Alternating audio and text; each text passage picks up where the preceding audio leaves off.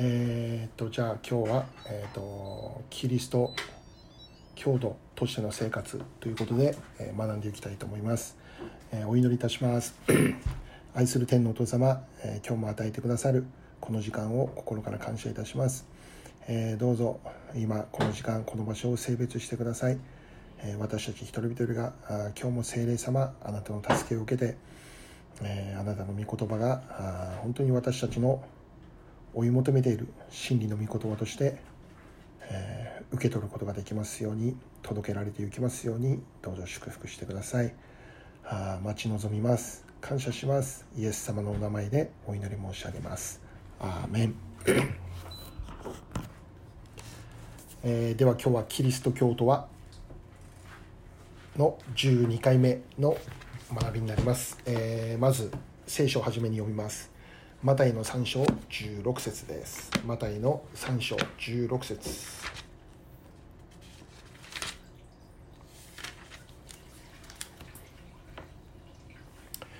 マタイの福音書3章16節をお読みいたします。こうしてイエスはバプテスマを受けてすぐに水から上がられた。すると天が開け、神の御霊が鳩のように下って自分の上に来られるのをご覧になった。アメン えっと今日は、えー、キリスト教徒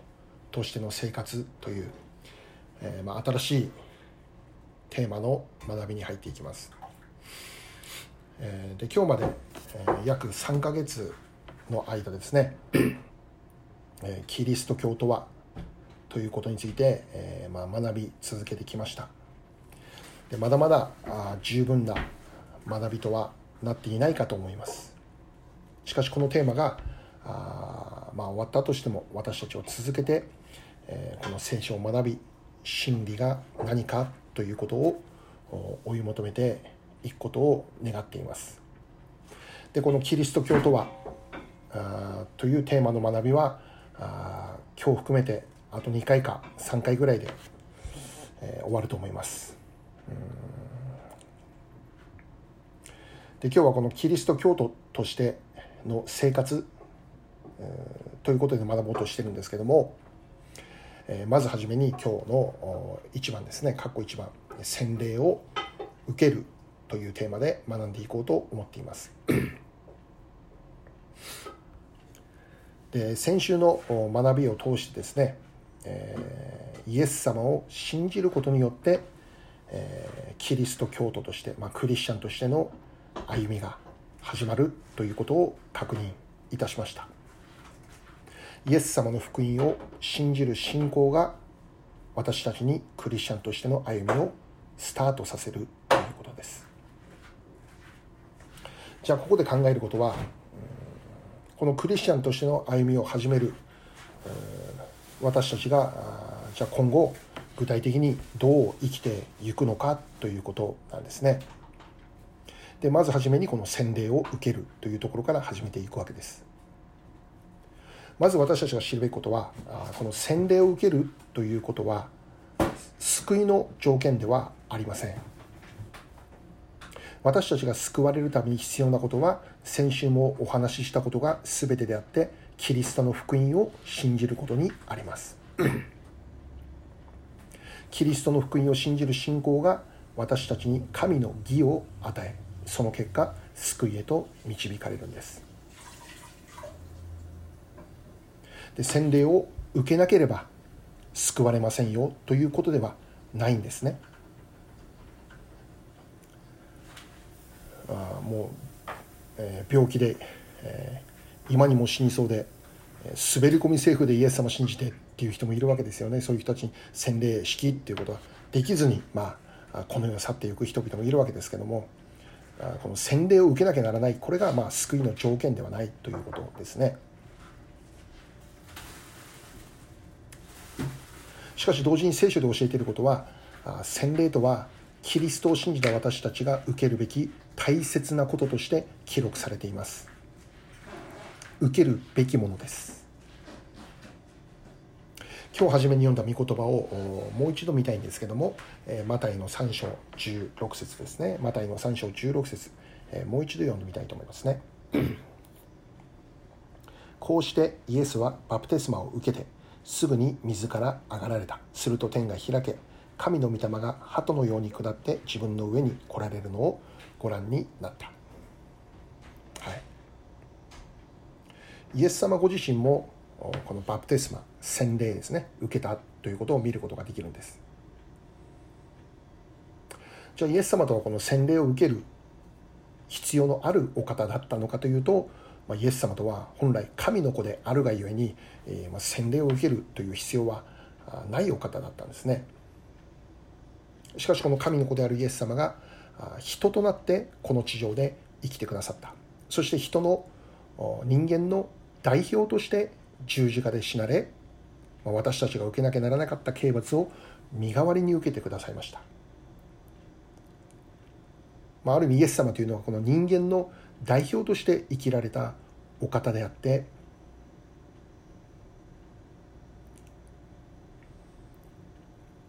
イエス様は私たちの代表として洗礼を受けられた。でその意味はキリストを信じて生きる私たちもこの洗礼を受けるということを教えているわけですね。でイエス様が天に上げられる前に弟子たちにこう語っていました。マタイの28章19節です。マタイの28章19節 マタイの28章19節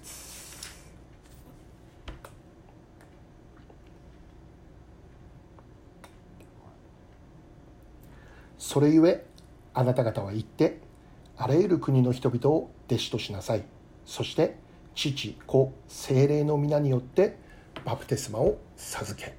はい、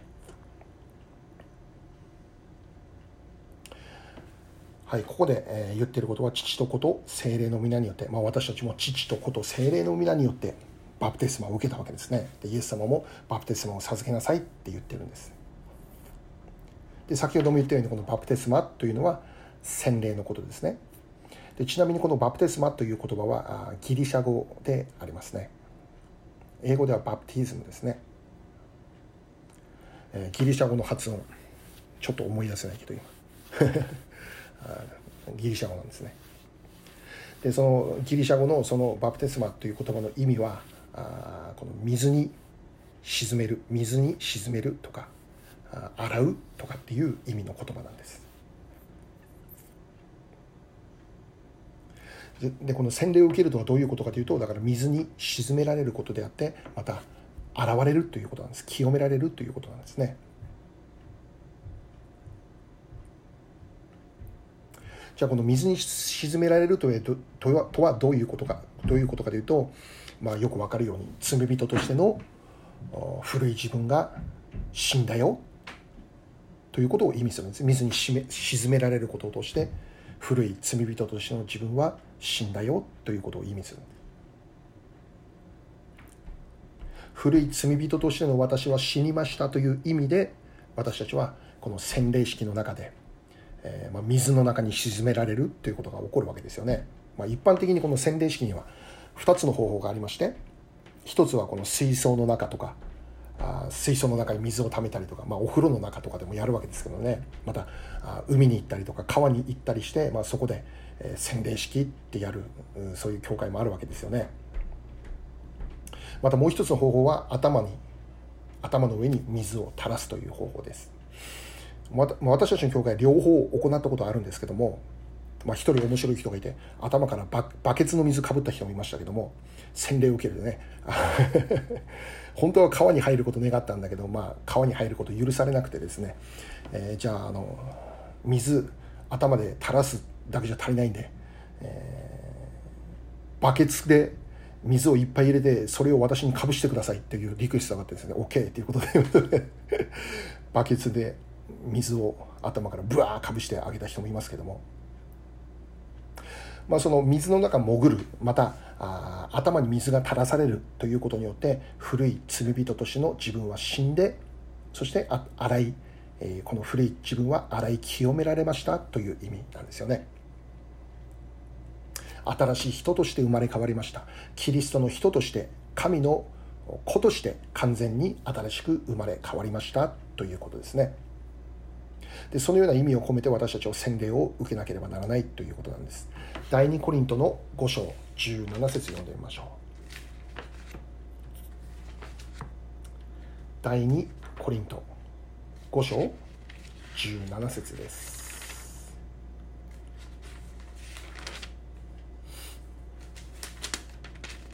第2コリント5章17節。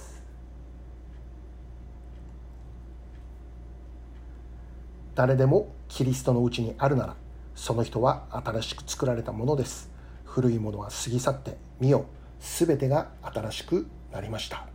アメはい。キリスト者となったとはどういうことであるのか。それは古い人が過ぎ去った。古い罪人として生きていた。神に背を向けて生きていた。そのような私が過ぎ去った。そして、え、新しい人に生まれ変わ変わりましたということですね。罪人としての私は死んだ。そしてキリストにある新しい人として私たちは成長した。そうではないんですね。完全に生まれ変わりましたということなんです。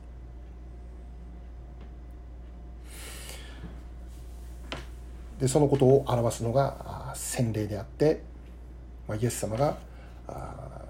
この洗礼を受けるように洗礼を授けるようにということを、まあ、私たちに教えてくださっているんですね。まあ後でも見るんですけどもこの教会がいよいよ守り行うべきこの霊典というものがありましてそれが洗礼式と生産式この2つのことですね。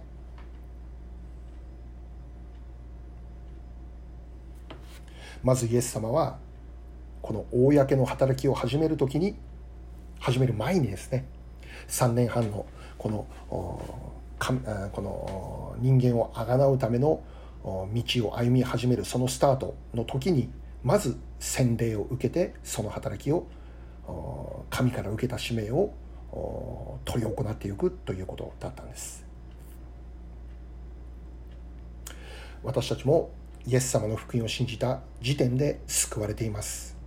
しかし同時に信じたならば私たちはまず洗礼を受けるということから始めていかなければなりません聖書を見ても、まあ、今日は詳しくは見ないんですけども使徒の働きとか見てもですねイエス様を信じた、まあ、福音を信じたあ時点でもそのその場で時を移さずにこの洗礼式が行われているっていう場面もあるわけですよね。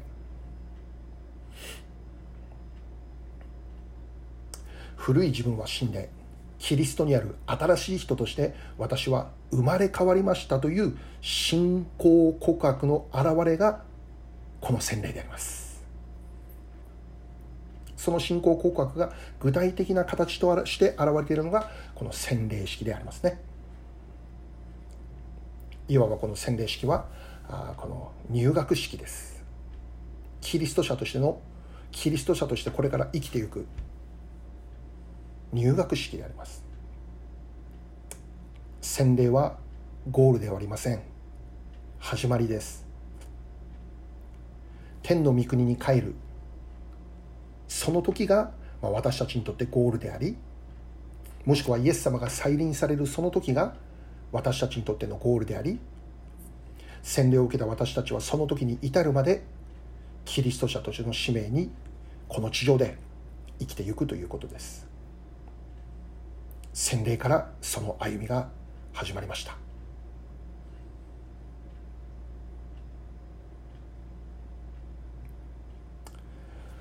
私たちの願いは、えー、一日も早く多くの方々が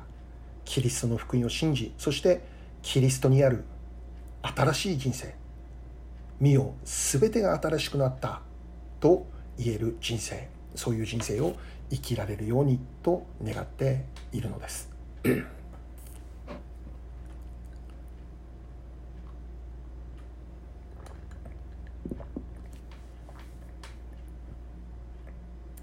じゃあ2番に行きましょう。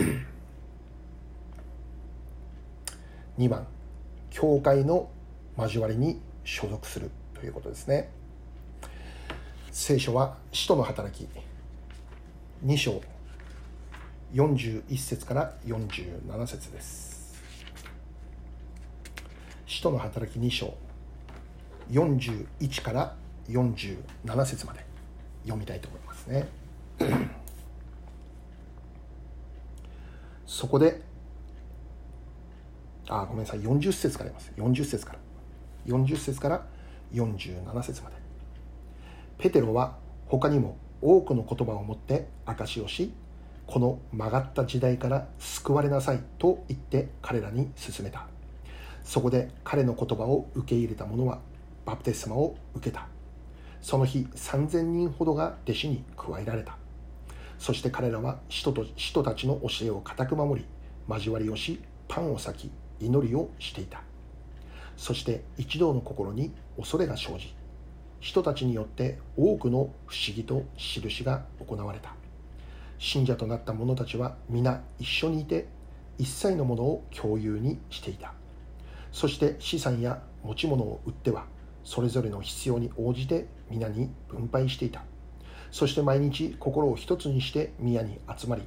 家でパンを裂き喜びと真心を持って食事を共にし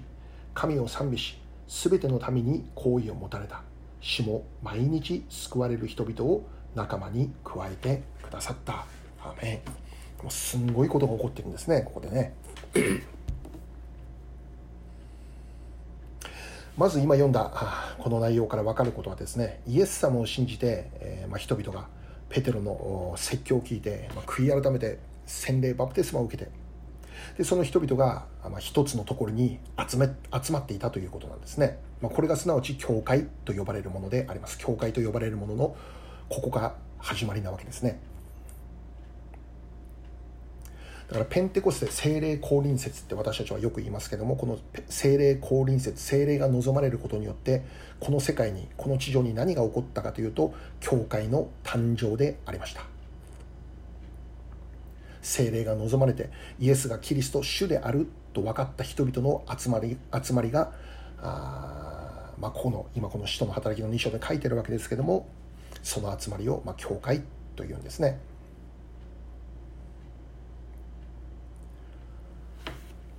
で教会というのは人々が人間たちがキリストの名のもとに心を一つにして集まることを言います。教会という言葉はギリシャ語でエクレシアですね。召された人々呼ばれた人々という意味ですね。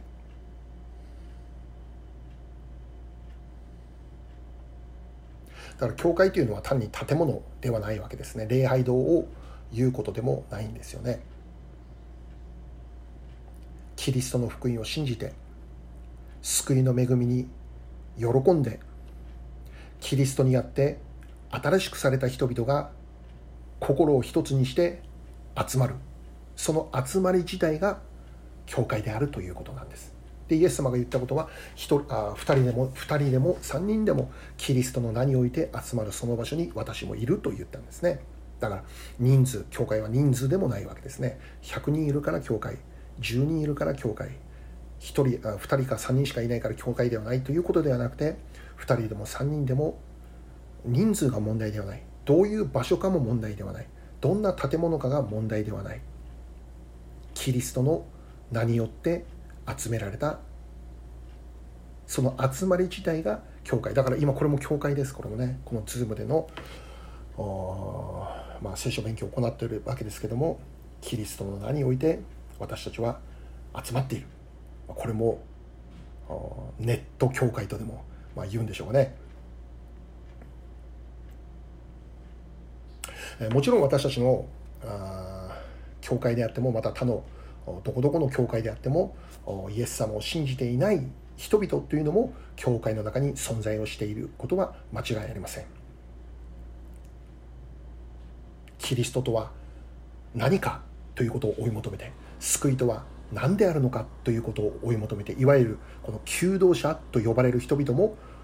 まあ、私たちの所属する教会の中にも存在をしているわけですよね。でもちろんそれは正しいことです。教会の一つの使命である宣教という観点で考えるならば求道者が教会に集まっているということはそれはある意味健康的な教会ということができるでしょ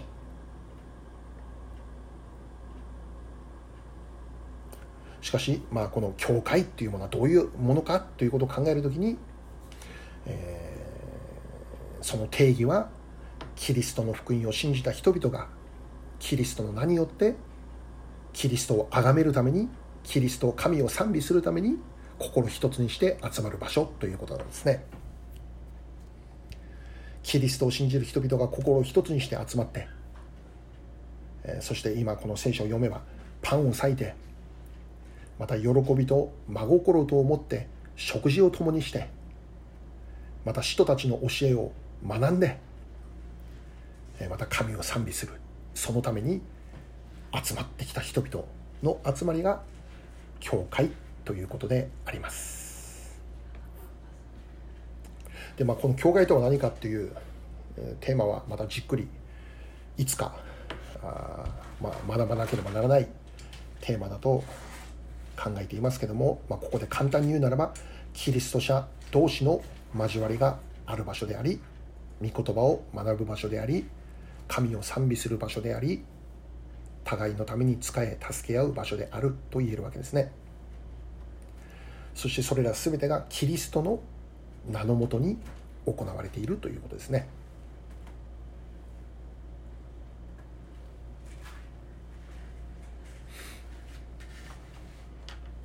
もちろん教会の集まりに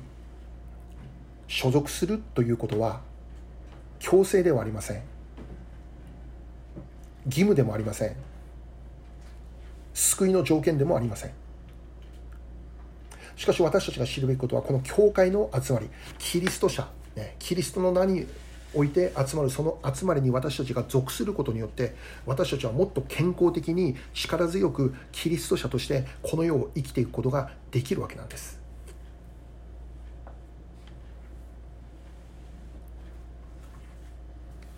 そこには賛美があってそこには交わりがあってそこには御言葉の学びがあってそこで愛する神の家族たちが一つに集まってその場所で互いに祈り合い励まし合う。そこから本当に私たちがクリスチャン個人としての信仰生活の健全的な信仰生活また力強い信仰生活っていうものはものを行っていくための、えー、まあ必要不可欠なものと言えるものですよね。正しく成長していくことができる。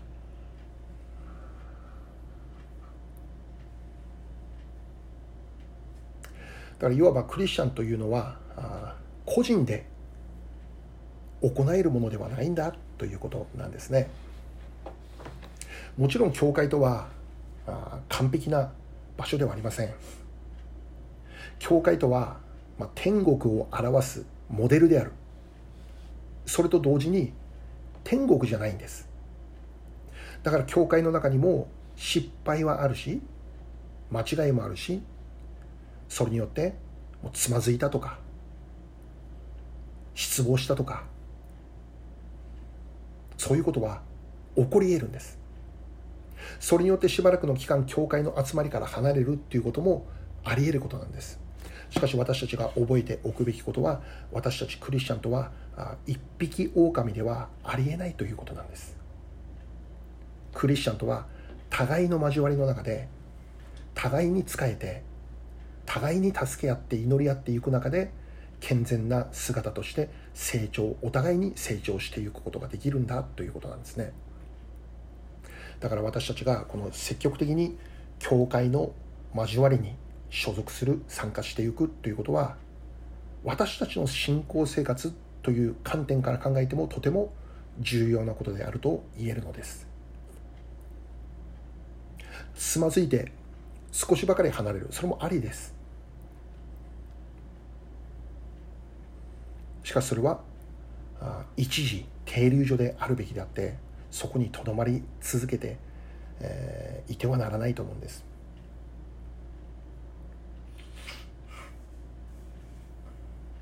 一人で礼拝をしたり一人で御言葉を学んだりということは間違いじゃない。罪でもない。しかしもし一人だけで信仰生活を行うならばもしかしたら間違った方向に進んでしまう。独りよがりの信仰となってしまう可能性があるということですよね。信玄にもありますね。どういう言葉だったかな。はっきりちょっと覚えてないけど、えー、なんだっけ。刀に刀によって研がれるみたいな。そんな言葉があるわけですね、うん、人間人間人間関係の中で人間が本当に成長していくためには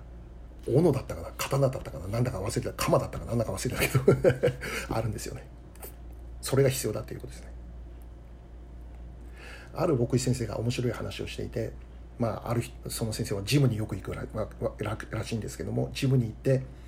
えー、やっぱり体を鍛えるためにはちょっと重たいなちょっと苦しいなと思えるこの、まあ、バーベルを持つというんですね。簡単に上げることのできるバーベルを持っていても自分の筋力何の役にも立たない。ある程度筋力をつけたいということならば苦しいと思える。少しばかり苦しいと思えるバーベルを持たなきゃならない、ね、人間関係も同じだって、まあ、そういうふうに言っていたわけですけども、えー、私たちは本当に人間の交わり、まあ、クリスチャン同士キリスト者としての交わりという中からあ孤立するっていうことは、まあ、あまり、えー、良い策ではないかなということでありますよね。エペソの4章12節から16節です。エペソの4章12節から16節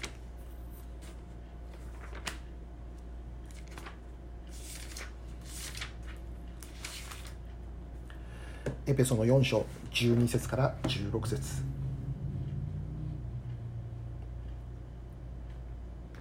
それは生徒たちを整えて奉仕の働きをさせキリストの体を立て上げるためでありついに私たちが皆信仰の一致と神の御子に関する知識の一致とに達し完全に大人になってキリストの満ち満ちた御岳にまで達するためです。それは私たちがもはや子供ではなくて人の悪巧みや人を欺く悪悪賢い策略により教えの風に吹き回されたり波にもて遊ばれたりすることがなくむしろ愛をもって真理を語りあらゆる点において成長し頭なるキリストに達することができるためなのです。キリストによって体全体は一つ一つの部分がその力量にふさわしく働く力によりまた備えられたあらゆる結び目によってしっかりと組み合わされ結び合わされ成長して愛のうちに立てられるのです。アメで今のこのエペソの御言葉の中には「体」という言葉が出てくるんですね。体。イエス様を信じた私たちは体です。何の体ですか？キリストの体です。私たちは互いに体のこのキリストの体の各器官である器官とされているというこの部分を忘れてはなりませんね。すなわちある人は目であり鼻であり口でありある人は手であり足でありもしくは内臓、ね、胃とか腎臓でもありまたある人は眉毛でありまつげでありということですね。各機関なんだ。目は目の役割があり目が鼻の役割を担うことはできないんです。やってやろうと思ってもできないんです。それはできないんです。花は花しかできないんです。でクリスチャンとはこういうことなんですね。私たち一人一人はキリストの体キリストのキリストによってつながっている各機関であるということです。すなわち教会の集まりにあって神様があなたを必要としているということです。神神様が教会の中にあなたを必要な機関として一つの大切な重要な機関として組み込んでくださっているということなんです。植えられているという言い方をします。教会の中に私たちは必要な存在として植えられている。そのような私たちが集まって互いに結び合わされて頭である頭であるキリストに達するということを目標にしていくということです。完全に大人となってキリストの満ち満ちた御丈にまで達していくということです。互いに成長して愛の上に立てられていくということです。だから教会の目的はキリストの香りを放つ教会として各機関がそのために私が何をするべきかを考え祈り実践しこの世に証しをしていく集まりであります。キリストの手紙となってその役割をこの地で果たしていくということです。そのために私たちが教会の集まりに所属し一つ心になって集まりキリストの名のもとに集まり御言葉を互いに学んでそして心を合わせて礼拝を捧げていくことが重要であるということなんですね。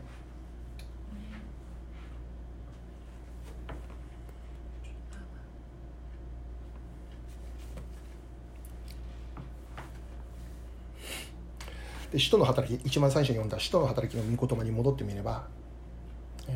御言葉に使徒の働き2章ですね。ここによればあこの彼らは毎日集まっていたってあるんですね。もう嬉しくてね。もう精霊に満たされてね。もう彼ら毎日集まっていたね。もう一緒に会って礼拝することがもう喜びでもうどうしようもならなかったね。嬉しくて嬉しくて、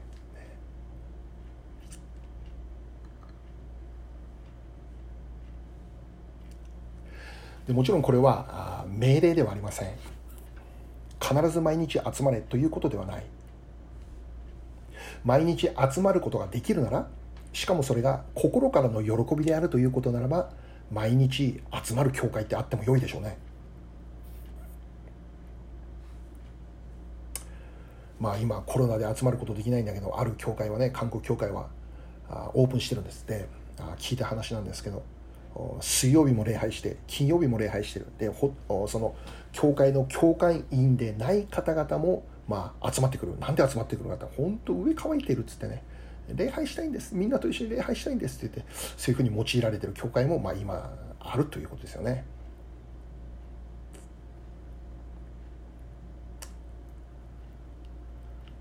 まあ、現実として私たちが毎日集まるということは不可能です。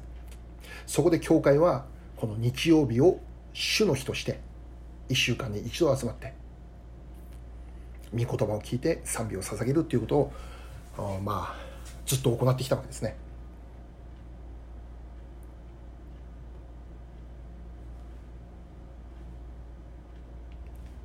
現在はコロナの影響によって、えー、一つの場所に集まって、えー、ということは不可能な状況にありますしかし神様はその代わりとして今このようにネットでの交わりキリストにあるネットでの交わりというものを許してくださっています。一つの場所ではありませんけどこのようにネットという、まあ、これも神様のくださった技知恵ですよね。それを通して私たちは一つの心で主にある交わりが許されているいるわけですね。それはもう私たちが本当に、えー、もう感謝するべき内容だと思います。私たちクリスチャン、まあ、私たちの教会でも礼拝の中では必ず告白していた使徒信条というものがありましたけども使徒信条の中の一つの告白でとして生徒の交わりという言葉も含まれているわけです。生徒の交わりがあるクリスチャンとして健全に成長していくことが必要であります。互いに一つに結び合わされてキリストの満ち満ちた御丈にまで達していく目指していくんですね。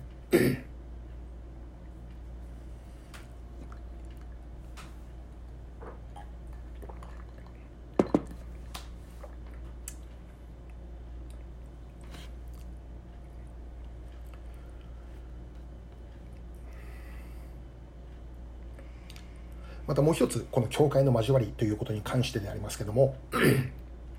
初めに読んだこの使徒の2章を見たらパンを先と書いてあるんですね。まこれは兄弟姉妹の交わり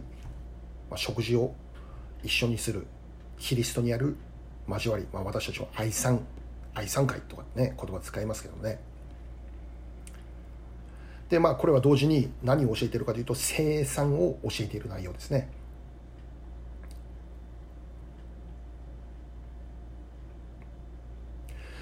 キリスト教会が、まあ、先ほども言いましたけどもキリスト教会が行うべき重要な式として制定されていることは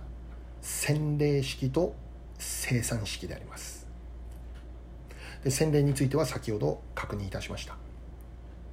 教会にはこの洗礼式と他にもう一つ生産式。これがあこの0点として定められているんですね。はい。聖書読んでみましょう。第一コリント11章。第一コリント11章。23節から26節です。第一コリント11章。23節から26節まで。これはパウロの手紙ですね。私は主から受けたことをあなた方に伝えたのです。すなわち主イエスは渡されるよパンを取り感謝を捧げて後それを裂きこう言われました。これはあなた方のための私の体です。私を覚えてこれを行いなさい。夕食の後杯をも同じようにして言われました。この杯は私の血による新しい契約です。これを飲むたびに私を覚えてこれを行いなさい。26節。ですからあなた方はこのパンを食べこの杯を飲むたびに主が来られるまで主の死を告げ知らせるのです。アメン。はい生産式とは何をすることでしょうか。パンと杯に預かることです。パンと杯に預かることです。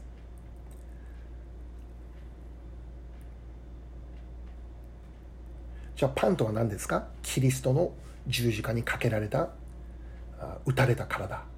裂かれた体を意味します。パンを私たちは一つのパンを裂くんですね。裂く。裂いてそれぞれに配って食べるわけですね。あの裂かれた体を覚える。私たちの罪のために十字架にかかって打たれた。あの体を意味する。杯は十字架上でキリストの流された血潮を血を意味するものです。私たちの罪のために食材を成し遂げられたキリストの体と知識を覚えてそのことに対する感謝記念。それが生産式であります。じゃあ私たちはそれをいつ行うべきでしょうか？26節に主が来られるまでです。1週間に1回とか1ヶ月に1回とか1年に1回とかそういうことは書いてないんですね。とにかく主が来られるまで私たち教会が守り行うべきものとして定められているのがこの生産であります。主の再臨がなされ、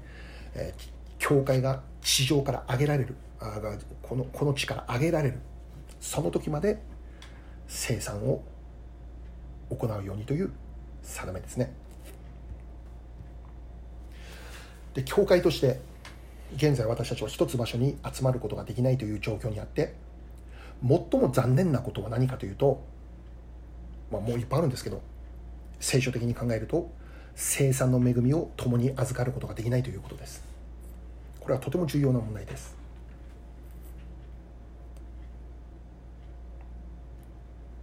でまあ私たちの教会は1年に1回ですね復活祭の前に前の週に生産式を行っていたんですね。いや実は今年からもう頻繁にやろうと考えていたんです。最低でも2ヶ月に1回はやろうと考えていたんですね。しかしまあその機会も、まあ、コロナによって逃してしまったんです。で現在、えー、実際ですねオンライン生産式というものを行っている教会もあるんです。各家庭でパンとブドウブドウ酒をブドウ酒がブドウジュースね準備してください。で牧師がオンラインで、えー、この生産式を導くっていうことも行われているんですね。でそれはもちろん良いことなんだと思います。しかしやはりこの生産式というのは一つのパンから裂かれたものをキリストの体とされている私たちが同じものを食べていく。また一つの杯から与えられるもの。それを教会の兄弟姉妹がキリストの体とされた私たちが共にいただくということに意味があるのかなと思っています。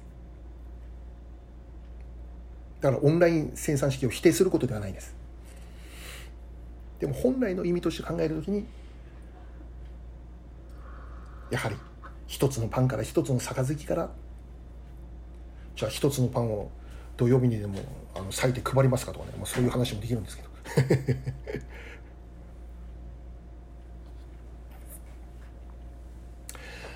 教会とはキリストにある一つの体であるということを覚えて主の来られるその時まで十字架の食材を記念するその時が一日も早く与えられたら良いなって考えましょう皆さん。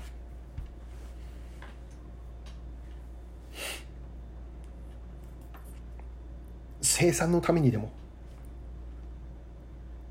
コロナが早く終わって安心してみんな集まって神様礼拝できますように生産の恵みに一つのパンから一つの杯から預かることができるように祈っていきましょう。もし私たちの教会がもういつなるのか分かりません。集まることができるようになるならばその初めの礼拝で生産式を行うことを今この場所で宣言したいです。その時まで私たちがそれぞれの場所でキリストの裂かれた体打たれた打ち傷流された知識をそれぞれの場所で覚えていきたいそう願っております。しかし一人で覚え続けていくってやっぱ大変ですね。だから教会の交わりその生産式というものが本当に必要なんですよね。はい今日は2つのことを学ぶことができました。キリストの福音を信じた私たちは洗礼を受けることから始める始まります。またもう一つは教会の交わりに積極的に入っていくことです。今日はここまでにしたいと思います。お祈りいたします。愛する天のお父様今日も与えてくださるこの学びを心から感謝いたします。本当にイエス様を信じることのできる恵みに預かり、えー、古いものは過ぎ去り身を全てが新しくなりましたという驚くべき恵み祝福の中で私たちが生かされていることを覚えて心から感謝いたします。そしてこの地上障害を終えるまでもしくはイエス様の再臨が来るその時まで私たちが日々イエス様の流された知識を覚えまた打たれたその打ち傷体をしっかり覚え心に刻み感謝と賛美と喜びを持って生きられるクリスチャンとしてくださいますようお願いを申し上げます。全てを見てに委ねます。感謝してイエス様のお名前でお祈り申し上げます。アメン。はい。今日の学びはここまでになります。ありがとうございました。感謝します。